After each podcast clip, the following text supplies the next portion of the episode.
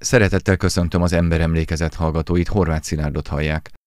Ma Trianon aláírásának titkairól beszélgetünk Vizi László Tamás történésszel. Bevezetésként hallgassanak meg egy részletet az egyik trianoni aláíró, Benárd Ágost visszaemlékezéséből. Síri csendben fogadtak, és általános figyelem közepette foglaltuk el helyünket. A ceremóniamester először hozzám lépett, és felkért, írjam alá a békét. Udvariasan helyjel kínált. Visszautasítottam ezt, valamint a nekem átnyújtott dísztollat is, és állva, szinte oda se nézve félvárról, a szálló asztalán talált és magammal hozott rozsdás, puhafa szárutollal írtam alá a békeszerződést. Aztán ott hagytam a tollat az asztalon. Majd meghatalmazott társam Draselázár Alfred írta alá. Egész magatartásommal dokumentálni akartam, hogy a reán kényszerített aláírásnak a magam részéről egyéb fontosságot nem tulajdonítok. Azt nem ünnepélyes aktusnak, hanem reám nézve személy szerint és elsősorban nemzetemre nézve reánk kényszerített, és így minket nem kötelező, megalázó aktusnak tekintem. A nemzetközi sajtó képviselői előtt tett nyilatkozatomban rögtön az aláírás után kijelentettem, lehetetlennek tartom, hogy egyetlen egy magyar ember is magára nézve ezt az aláírást kötelezőnek tekintse. Erre felsziszentek, és azt mondták, hogy már értjük, miért írta alá excellenciád így a békeszerződést felvetődik itt, hogy sorshúzással döntötték el, hogy ki legyen az aláíró. Olvasni, hallani ilyenekről, hogy büntetésből kapták ezek az urak ezt a feladatot, valamilyen ellenszolgáltatást remélve, elfogadva írták alá a békediktátumot. Ilyen és ehhez hasonló mítoszok keringenek a szakirodalomban is, a köztudatban is, a közgondolkodásban is, és azt gondolom, hogy ideje ezt rendbe tenni, hogy kik voltak ők, és miért ő rájuk esett a választás. Két aláírója van magyar részről a békeszerződés szerződésnek Benárd Ágost és Drase Lázár Alfred. Dr. Benárd Ágost 1880-as születésű, piaristáknál érettségizik Budapesten, majd a Budapesti Orvosi Tudományegyetemen orvos lesz, elkezdi az orvosi praxisát, majd 1914-ben bevonul, és 50 havi frontszolgálatot teljesít, számos kitüntetést szerezve, ezredorvosként szolgálja végig az első világháborút. Amikor hazatér a frontról, 1918 ősze van, látja, hogy a Károly Mihály vezette liberális baloldali kormányzat van hatalmon, ő, aki meggyőződéses katolikus és keresztény szocialista beállítottságú személy ezzel nem tud azonosulni, nyíltan szembefordul a Károlyi rendszerrel, természetesen nyíltan szembefordul az 1919-es tanácsköztársasági rendszerrel, ezért többször halára ítélik, a vörösőrség folyamatosan keresi, ő Ausztriába szökik, és ott komoly ellenforradalmi tevékenységet folytat, majd 1919 őszén hazatér,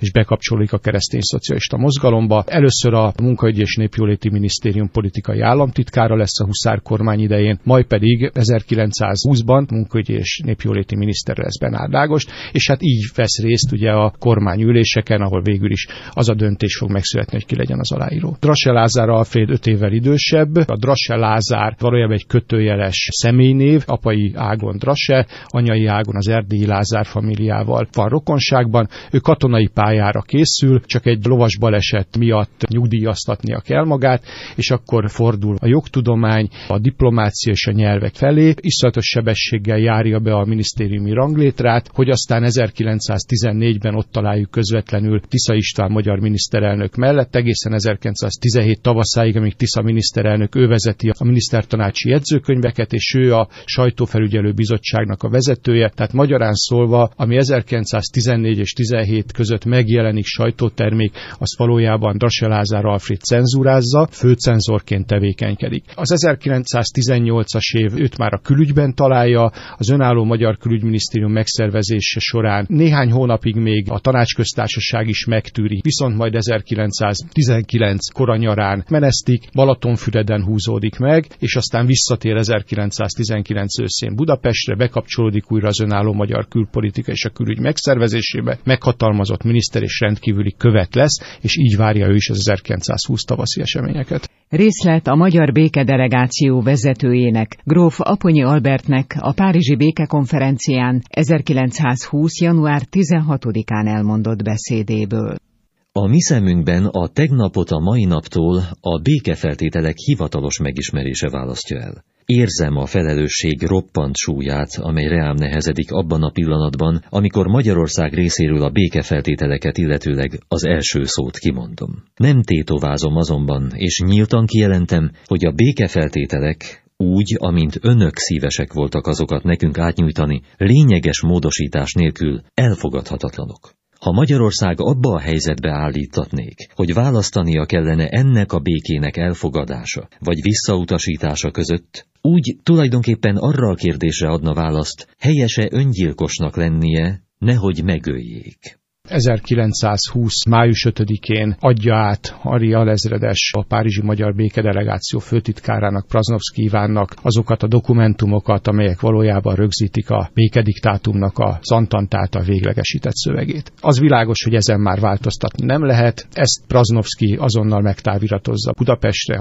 majd másnap vonatra ül és elindul Budapestre, hazahozza a diktátumot, ami egyébként ekkor már a távirat miatt Teleki Pál, akkori külügyminiszternek az asztalán van, és Teleki ezt már tanulmányozza, és szomorúan konstatálja mindenki azt, hogy a magyar álláspontot, a magyar kéréseket, a magyar véleményeket az Antant az nem találta elfogadhatónak. Érdemi módosítás nélkül az eredeti formájában kerül átnyújtásra a békediktátum. Valójában a kérdés viszonylag nagyon egyszerűen tevődik fel. Aláírni vagy nem aláírni. Amikor május 7-én a Simonyi Semadam kormány először foglalkozik a békediktátum aláírásának a kérdésével a minisztertanácsi ülésen, Teleki Pálma kormány külügyminisztere úgy fogalmazott, hogy valójában Magyarország előtt nincsen más alternatíva, mint az, hogy a békediktátumot alá kell írni. Nincsenek szövetségeseink, nincsenek partnereink. Magyarország körül egy rendkívül erős Antant blokkád található, ez gazdasági blokkád, az az Antant hadserege sokszorosan nagyobb és felszereltebb, mint az egyébként alig létező magyar hadsereg. Következésképpen az aláírásnak igazán nincs alternatívája. Megszületik egy nemzetgyűlési jóváhagyás erre vonatkozóan, és innentől kezdve már csak az a kérdés, hogy tehát ha aláírjuk, akkor ki legyen az aláíró. Ugye tele vannak a városok azokkal a röplapokkal, hogy nem, nem soha. Tele vannak azokkal a röplapokkal, hogy száradjon le annak a keze, aki ezt a békeszerződést aláírja. Hatalmas tömegmegmozdulások vannak. Közben özönlik áramlik Magyarországra az elcsatolandó megszállt területekről a lakosság. Menekülnek, vagonokban laknak, óriási társadalmi feszültséget gerjesztve ezáltal. Ott van ugyanakkor a két forradalomnak az ódiuma. Egy vesztes világháború után vagyunk robbanásig feszült a helyzet. És önmagában, hogy nem történik ilyen robbanás, az akkori politikai elitnek az éleslátását bizonyítja. Aki először felveti, hogy alá fog írni ezt, ha erre felkérik, az maga Aponyi Albert. Tehát Aponyi azt mondja, hogy amikor ő elvállalta a békedelegáció vezetésének a feladatát, akkor ő számolt azzal, hogy ezt a diktátumot alá kell írnia. Teleki Pál az, aki ezt ellenzi leginkább, Aponyi a nemzet megtestesítője. Az sugalhatja az elcsatolandó területek lakosságának, de a Csonka Magyarország lakosságának is, hogy Aponyi elfogadja ezt a békediktátumot. Tehát Teleki markánsan úgy fogalmaz, hogy Aponyi nem lehet. Felvetődik az a kérdés, hogy hát a kormánytagnak kell lennie, már pedig kormánytagnak, hiszen ehhez az Antant ragaszkodik. A miniszterelnöknek, Simonyi Semadam Sándornak a neve a vita első szakaszában viszonylag későn jelenik meg. Amit a miniszterelnök határozottan visszautasított, ő nem fog kimenni, inkább akkor le fog mondani. Akkor jön Teleki a lehetőségek közül, ugye, mint külügyminiszter. És milyen érdekes, hogy Gróf Teleki Pál is vállalná az aláírást. Mikor elvállalta a külügyminiszteri posztot, akkor ő számolt azzal, hogy neki ezt alá kell írnia. De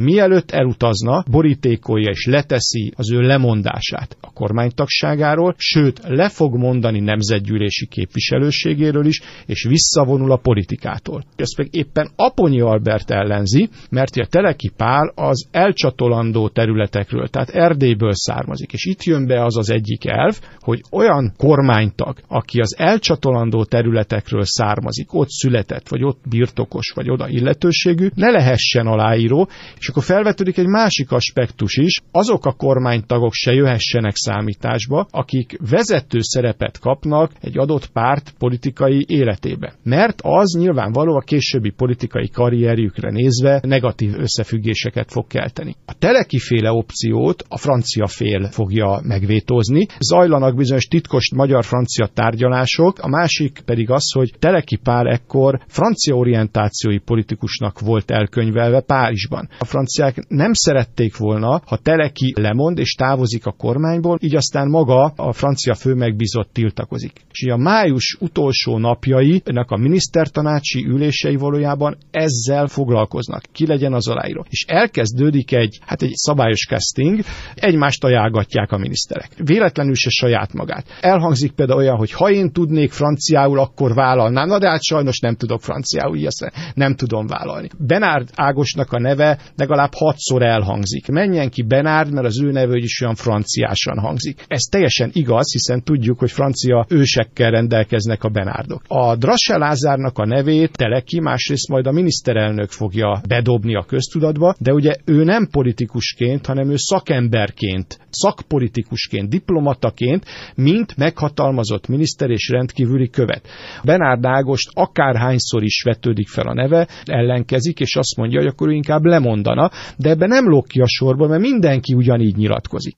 Gróf Aponyi Albert, a magyar békedelegáció vezetője 1920. január 16-án a Párizsi békekonferencián így érvelt a Magyarországot sújtó, különlegesen kíméletlen békefeltételek ellen. A többi háborút viselt nemzettel, Németországgal, Ausztriával és Bulgáriával kötött béke feltételei minden esetre szintén szigorúak, de közülük egyik sem tartalmazott a nemzet életére lényeges oly területi változtatásokat, mint azok, amelyeket velünk elfogadtatni akarnak. Önök, uraim, akiket a győzelem a bírói székhez juttatott, önök kimondották egykori ellenségeinknek a központi hatalmaknak bűnösségét, és elhatározták, hogy a háború következményeit a felelősökre hárítják. Legyen így, de akkor azt hiszem, hogy a fokozat megállapításánál a bűnösség fokával arányban kellene eljárni és mivel Magyarországot sújtják a legszigorúbb és létét leginkább veszélyeztető feltételekkel, úgy azt lehetne hinni, hogy éppen ő az, aki az összes nemzetek közül a legbűnösebb. Ki kell jelentenem, hogy ezt az ítéletet nem lehet kimondani oly nemzet fölött, amely abban a pillanatban, amidőn a háború kitört, nem bírt teljes függetlenséggel, és legfeljebb csak befolyás gyakorolhatott az osztrák-magyar monarchia ügyeire, és amely nemzet ezt fel is használta arra,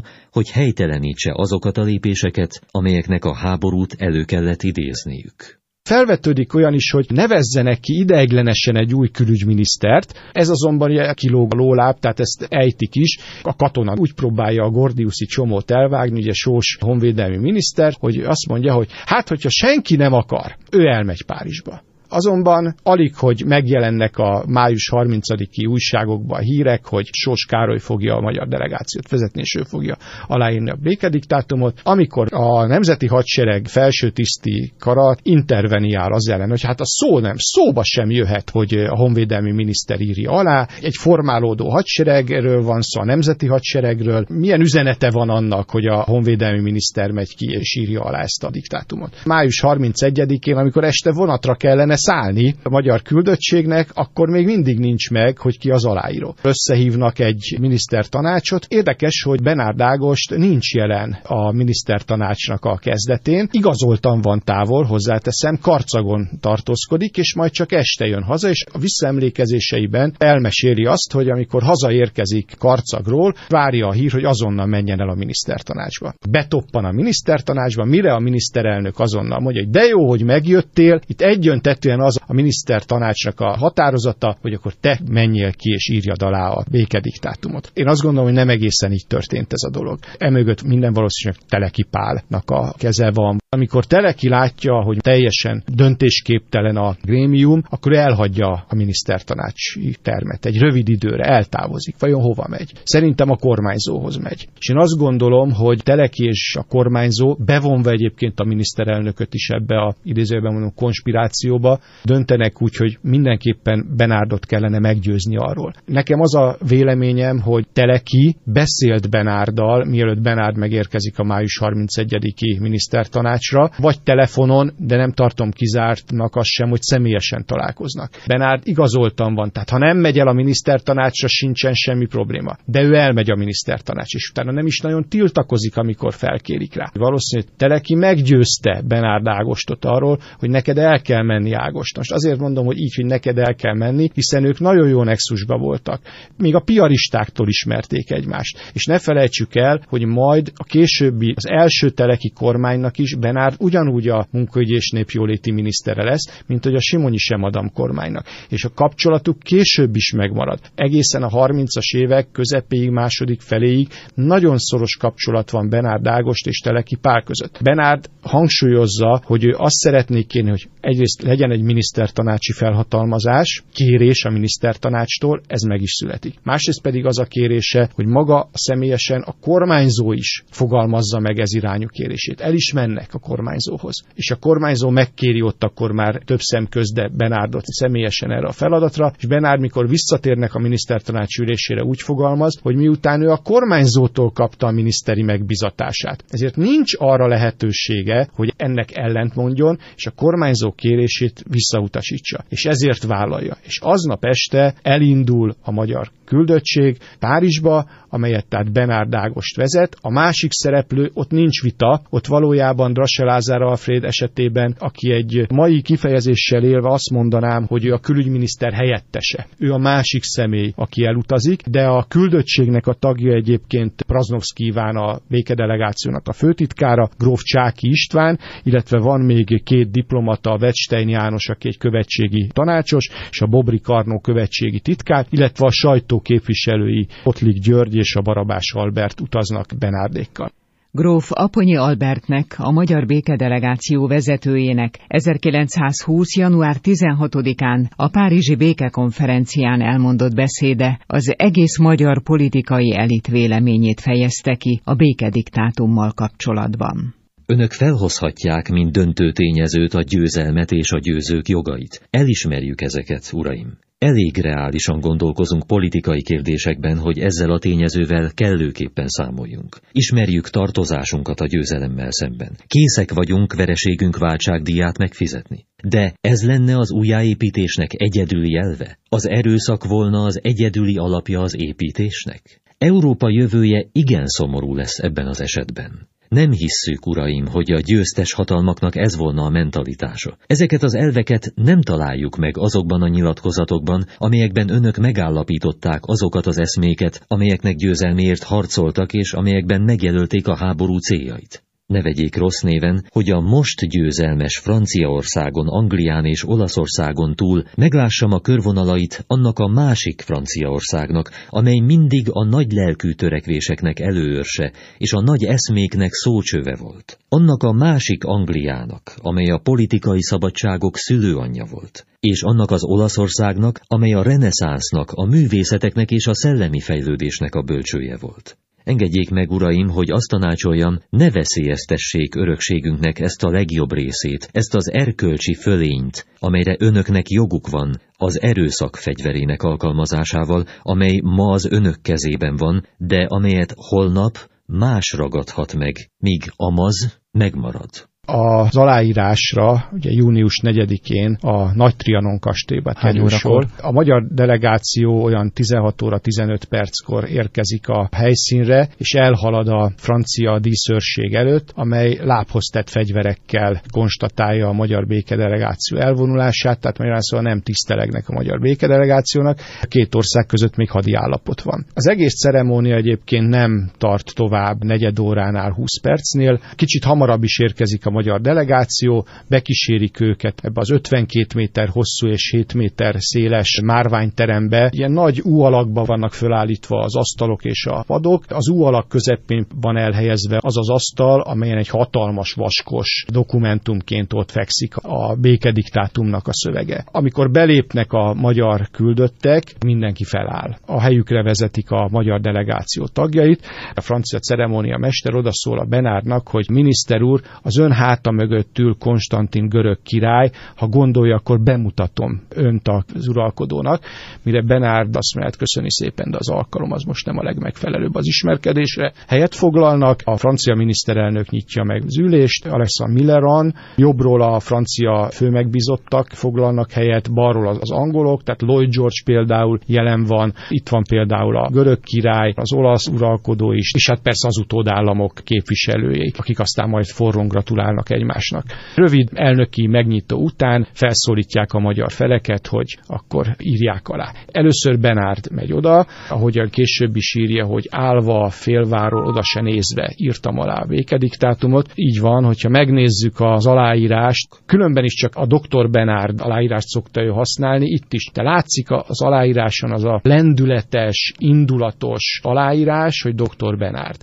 És ha már a tollról esett szó, két toll is szóba jön itt. Praznovski még a szállodában Benárnak akar adni egy tollat, amit Budapestről küldtek, egy dísztollat, hogy ezzel írja alá, és hogy ezt a tollat majd a hadtörténeti múzeumba fogják elhelyezni. Benárd ezt visszautasítja, és a szállodában az íróasztalról egy ilyen puha fa szárú tollat vesz fel, és teszi a zsebébe. Majd amikor maga az aláírási aktus megkezdődne, akkor az előbb említett francia protokollfőnök egy nagyon szép aranyozott tollat kínál fel, amit Benárd szintén visszautasít, és ezzel a puhaszárú fa tollal írja alá a békediktátumot, amely tollnak állítólag az lesz a sorsa. Ő maga úgy nyilatkozik, hogy miután vége volt ennek az egész ceremóniának, fogta, összetörte és eldobta. Hogy ez hol történt, pontosan nem datálható. Családi visszaemlékezések szerint a szállodában a piszoárba dobta bele. Egy a lényeg, hogy ez a toll nincs meg, mint ahogyan egyébként a hadtörténeti intézetben sem található az a bizonyos dísztoll, amit Budapestről küldtek. Drassa Lázár Alfred jobban meg van törve. Egyébként vannak fényképfelvételek, ahogy érkezik a békedelegáció. Benárdnak az arcán az az eltökéltség, düh és szigor. Viszont ha a Drassa Lázár Alfrednek az arcát megnézzük, egy rendkívül összetört embert látunk, aki meg van gyötörve. Hát annak az egésznek a felelőssége, a súlya, amit fog majd tenni. Neki le kell ülnie. Remegő kézzel. Ez látszik is az aláírásán, mint az elemisták formája a betűket, kerekíti a betűket, ahogy remeg a keze, még az is látszik, hogy egy picit círmos ez az aláírás. Ezt követően írják alá a nagyhatalmak, majd pedig a francia ABC szerint a többi hatalom, majd ezt követően Mirand egy nagyon-nagyon rövid zárszóval berekezti az eseményt, az ülést, és elsőként a magyar delegáció távozik a Grand Trianon palotából, és mit ad Isten, amikor kilépnek az épületből, a francia díszőrség tiszteleg, jelezve azt, hogy a béke szerződés diktátum aláírásával a hadi állapot megszűnt, és valójában a béke megköttetett. Hát ez az a tisztelgés, amit azt hiszem, hogy azóta is nagyon szívesen megspóroltunk volna magunknak, hogyha másképp is alakulhatott volna a történelem. Mi történik utána? Mert hogy Benárd már az aláírás közben sem hagy kétséget afelől, hogy ez csak kényszerből írja alá Magyarország, és aztán utána elkezd nyilatkozni. Az ő által adott nyilatkozat, ez teljes egészében összhangban állt a kormány, a politikai elit és a közvéleménynek az elképzelésével, hogy Magyarország ezt egy kényszerhelyzetből írta alá ezt a diktátumot, hogy ne gondolja senki azt, hogy Magyarország ezt el is fogja fogadni. Nincs olyan magyar politikus, nincs olyan magyar ember, aki ezt elfogadja. Egyébként mellé odasodródik egyből az olasz külügyminiszter is mondja neki, hogy hát nem ez voltám az utolsó szó ebben a kérdésben. Milyen érdekes, hogy a másnapi francia lapilapok alig tesznek említést a békediktátum aláírásáról. Ilyen mínuszos hírben a lapnak az utolsó oldalán szigorú tényközléssel, és ha jól emlékszem, csupán egyetlen olyan párizsi napilap van, amely Magyarország új határait is bemutatja, azzal a megjegyzéssel, hogy végre megszületett az igazság, immár 10 millió magyar nem fog elnyomni 20 millió nemzetiségi lakost. De miközben az aláírás zajlik, Magyarországon félárbocra engedik a zászlókat, zugnak a harangok, néma tüntetések vannak, felvonulások vannak, ja nem, nem soha. Ebben a pillanatban mindenki az integrális revízióban gondolkodik, tehát abban a koncepcióban, hogy történelmi Magyarországot vissza kell állítani, és ami itt történt, ez egy kisiklás, ez egy múló véletlen, ez így nem maradhat, ez az igazságtalanság Magyarországgal nem történhet meg, ennek rövid időn belül mindenképpen valamilyen revíziójára sor fog kerülni, legalábbis ebben bízik a magyar politikum is és a közvélemény is. Kedves hallgatóink, ma Trianon aláírásának titkairól beszélgettünk Vízi László Tamás történésszel. Ha tetszett az emberemlékezet, keressék továbbra is a hollapokon. Köszönöm figyelmüket, Horváth Szilárdot hallották.